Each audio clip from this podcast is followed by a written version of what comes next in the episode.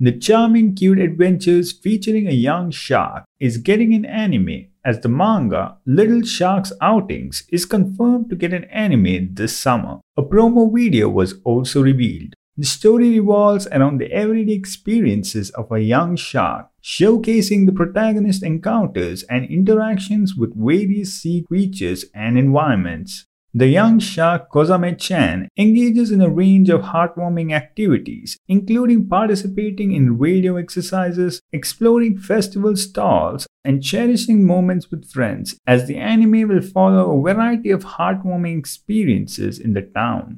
I don't have to explain on how the series is naturally aimed at a younger audience, in particular young children, but there's nothing stopping an adult from giving this show a try. With a ton of cute and adorable heartwarming moments, Little Shark's Outings has the potential to captivate audiences of all ages and resonate with fans of slice of life and feel good storytelling. In case you are a parent searching for something that can keep your child occupied, then rest assured that Odekake Kozame is a show 100% geared and appropriate for children as it focuses on innocent and heartwarming adventures without any intense or mature themes. For those seeking a laid back anime that is the opposite of anything intense, then Little Shark's Outings is a fantastic choice that promises to provide a fun and enjoyable experience filled with adorable characters, endearing stories, and the exploration of a charming town as we follow the kawaii little shark that just wants to have some fun.